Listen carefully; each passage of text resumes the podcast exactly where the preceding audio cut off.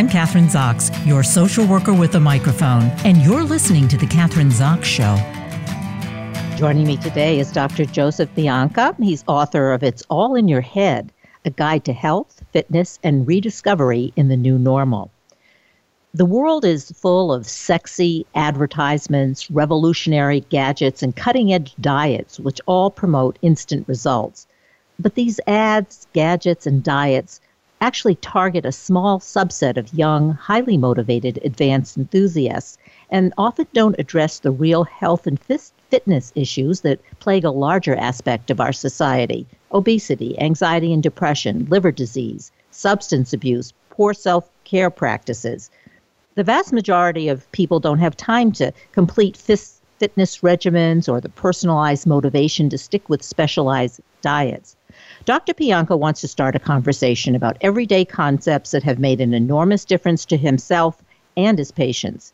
Facing physician burnout and depression, rather than writing another how to manual, his book is a why to guide through the complicated space of fitness and nutrition. As a practicing gastroenterologist in Rhode Island for over 20 years, he has evolved into an unexpected second career as an inspirational writer. Welcome to the show, Dr. Pianka. Kathryn, thank you for having me. Well, I, as I have read, your journey or your mission began during COVID. So let's start with there because this evolving into an inspirational writer uh, happened, I think, as a result of what happened to you during COVID.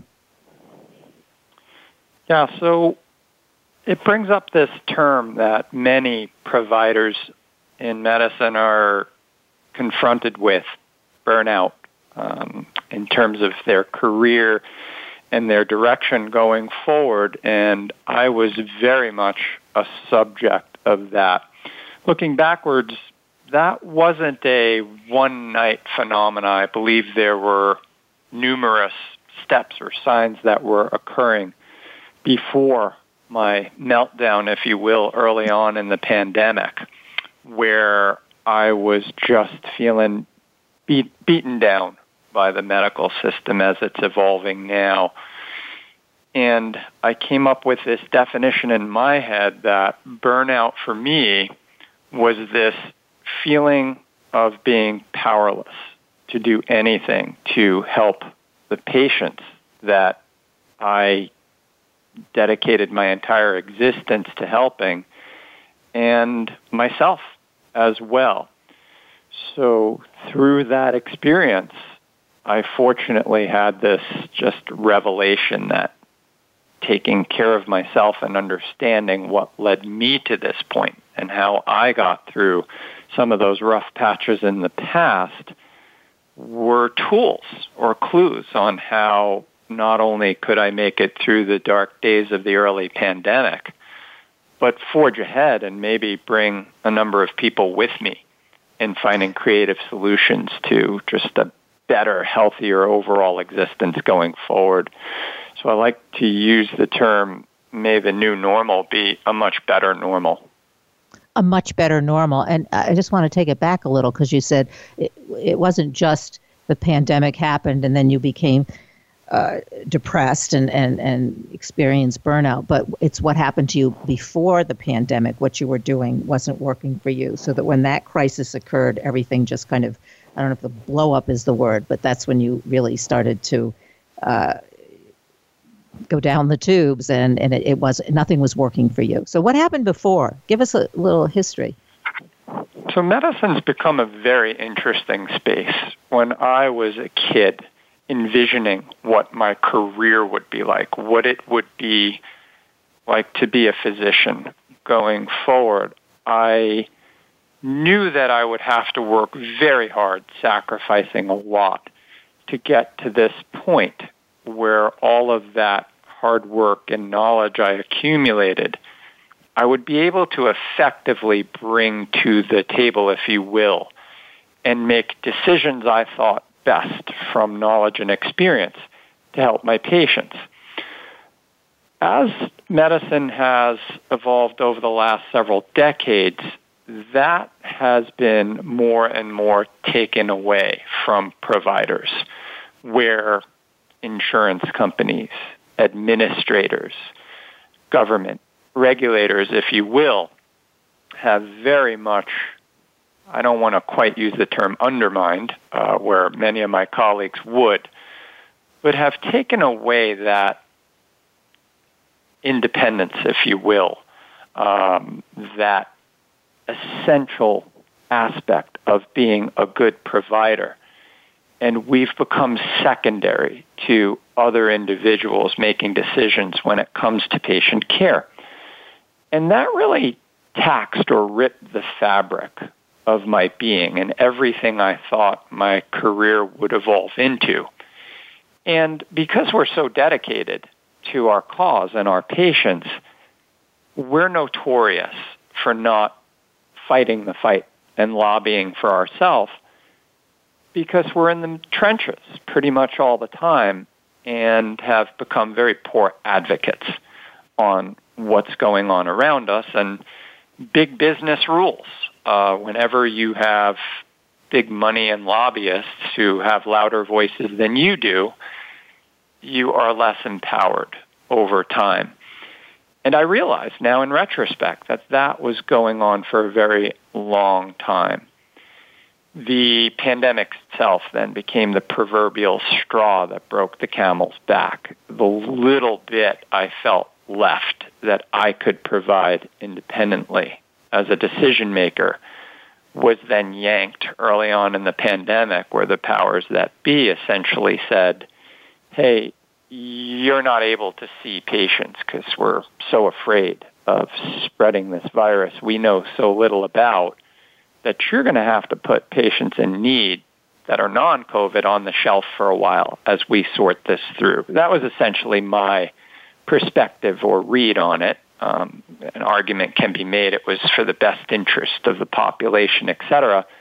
But that was just the perception I had. And things just seemed so dark and I seemed so powerless to be able to fight my way through that particular point in time. So for you, that's when everything imploded.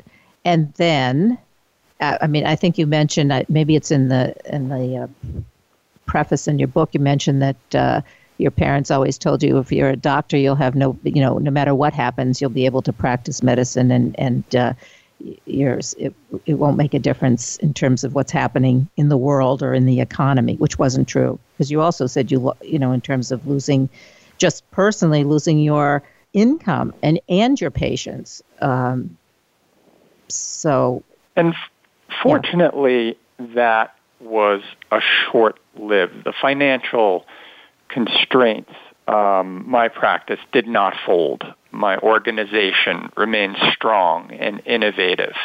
Um, we really did an extraordinary job in those regards in getting through the pandemic.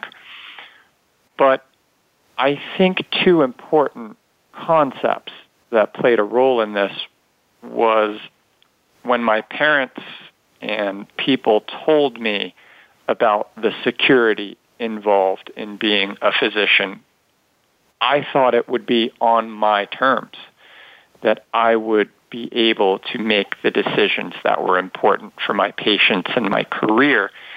I think as that was slowly taken away from all of us providers over time, um, my foundation got a bit rattled, so to speak.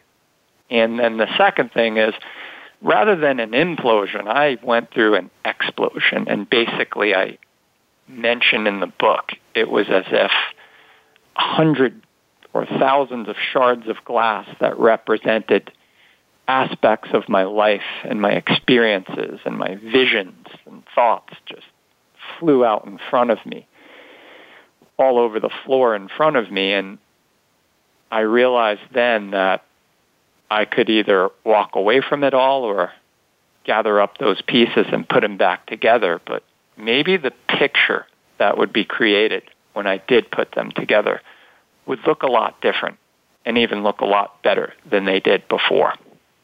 So, in doing that, you wrote the book, the, the Why To Guide, as I mentioned in the beginning in the intro, instead of the How To. So, diff- let's talk about the difference between a how to manual and your book, which is a Why To guide. to help us uh, as not only yourself, obviously, but all of us to be healthy and fit and uh, do it in a way that fits our individual needs. So, as a gastroenterologist and a physician in general, I sit in a very interesting perch of perspective when it comes to listening to stories, individual experiences, success stories, failures, I get to watch people's lives uh, from a bit of a distance and objectively as I listen and observe. And I also have to follow data and trends and epidemiology. And compounded by the pandemic, sort of reflective of my own life, things were not going well as far as statistics tell us in the space of health, fitness, obesity.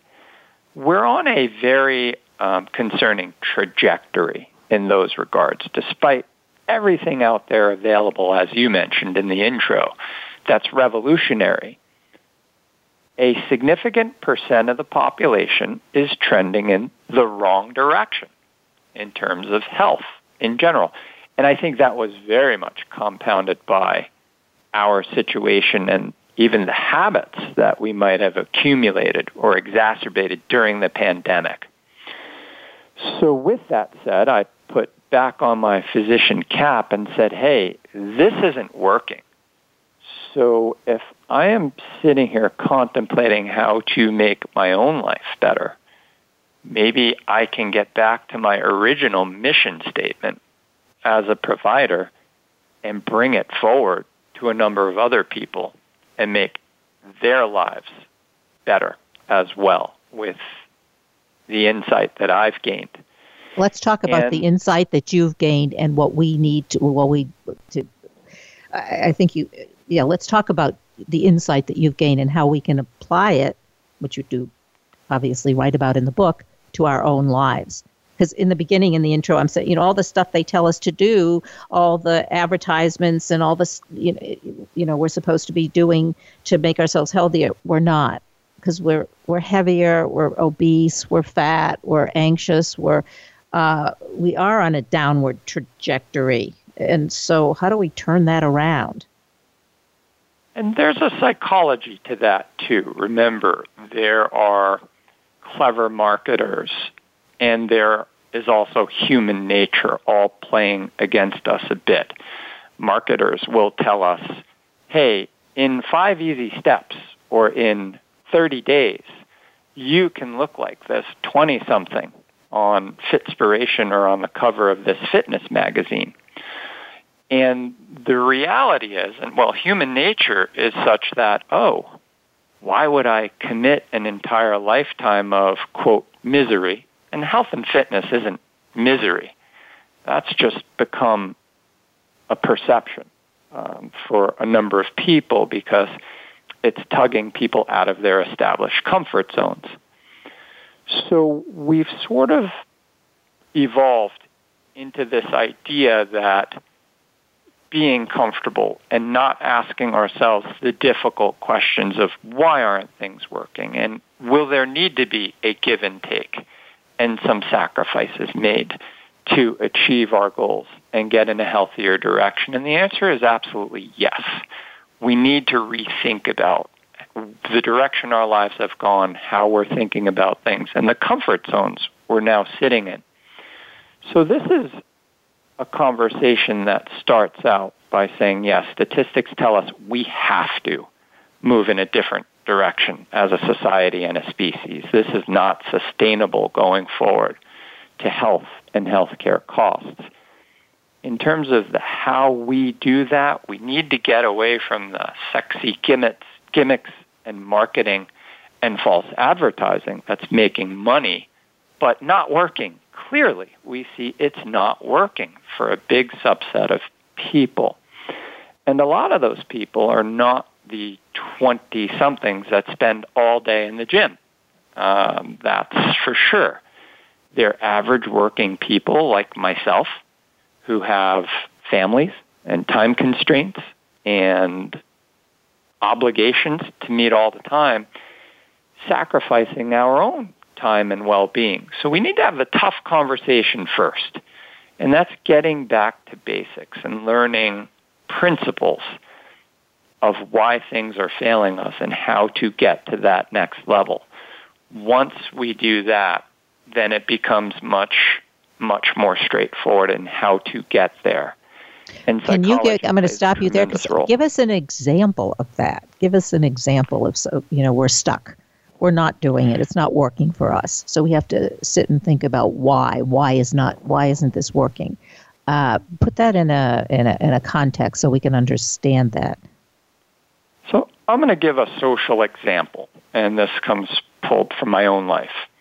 There came a point where my work week was brutal, and all I looked forward to at the end of the week was getting together, and this is pre-pandemic, with friends and family, having a few drinks and a great meal. And we would do that, let's say, on a Friday night after a tough week. And that was a reward, and it was great. But then the next day, there was a cookout that we had to get to. And then on the Sunday, there was uh, sort of another uh, engagement that we had to get to. And again, with the same habits. And the thought in the back of my mind was, okay, but once these things pass, then come Monday, I'm going to get right on track and I'm going to start my healthier existence and fitness and diet. But then Monday was just a tough day at work and I was on call that night and I got called in and I was exhausted. So Tuesday I had to catch up on sleep, so on and so forth. It was a pattern. And my comfort zone to combat a very tough existence became all of these behaviors that weren't necessarily healthy. And it's easy to get swept up in the sway of life. But on the other side of that, in our social circles that we form, other people love not only their comfort zones, but you in those comfort zones. And if you start doing something super healthy, well, some friends will say, that's neat, I'm going to join you. But a number of friends will say, hey, why are you doing that for? Come on, let's go out. There's a, a great event at the micro brewery down the block. Or why don't we just binge watch, you know, this series on Netflix? We'll have a few drinks and then watch the game. And I think you can get the sense or the point how it's easy to get swept up on this existence we live. Not so easy to talk about how to make changes to that. And that's where I started in the book, making those changes using my own examples on how I was able to incorporate healthier lifestyle, which became so valuable to me, not only psychologically in what I was dealing with in regard to what I mentioned before, but how I felt and my creativity and energy going forward. That became my addiction, and I wanted more of that. And it was a great addiction because it led me to an entirely different space and state of mind.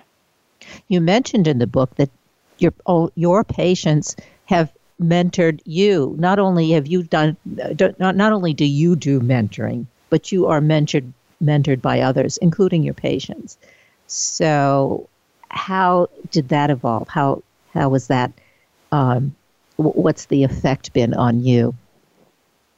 That's one of the remaining truly beautiful parts of being a physician and a provider. That relationship that you establish and continue with patients and their families over time, where I will come into a visit and a patient I've known for 10 plus years will just look at me and profile me across the room and say, hey, before you ask me a bunch of questions on how I am, how are you doing? They genuinely care. You are always there for them, no matter what. You've been there for their families. So they're looking out for you as well. And people don't realize that, that relationship that happens over time in medicine. And so when a conversation occurs, I can ask questions about, hey, I noticed you lost all of this weight. how did that happen? What were your steps? And they are so happy to share their success stories and what worked. And my job is to gather all of that information that works, but also their failure stories. I gather that up too and put it in a package or form that I can then carry on to the next patient and so on and so forth. And over 21 years, you develop quite the library of experience and stories and techniques, uh, criticisms, etc., that you can put that in a very powerful and productive direction towards advice. But it also helped me as well. I'm a person. I too struggle with certain aspects of diet, nutrition, um, emotional things, things that really uh, impacted me in a number of different ways. That patients who are friends just are so willing to reach out and help me. It's been just an extraordinary part of my career and relationship with people. Well, just in terms of a practical point of view, how do you and you sort of you touched on this in the beginning of the interview, but how do you do that uh, or how does a physician do it? You're a gastroenterologist, but uh, in in in your uh, specialty, if you have 10 or 15 minutes to talk to your patients, I mean, to be able to establish those kinds of relationships. So that is an art uh, that comes over time. You are able to better get to the point of what's essential and have time allocated to other things that you're interested in talking about.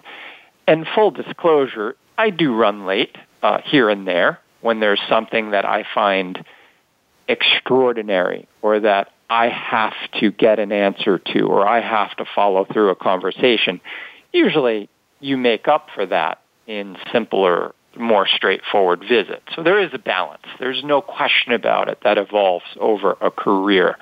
Um, but if an individual has a story that I dial into, so to speak, and I find it will be incredibly valuable, that is as important to me as sitting down and researching journal articles because it's practical, it's real, it's basic, it's to the point.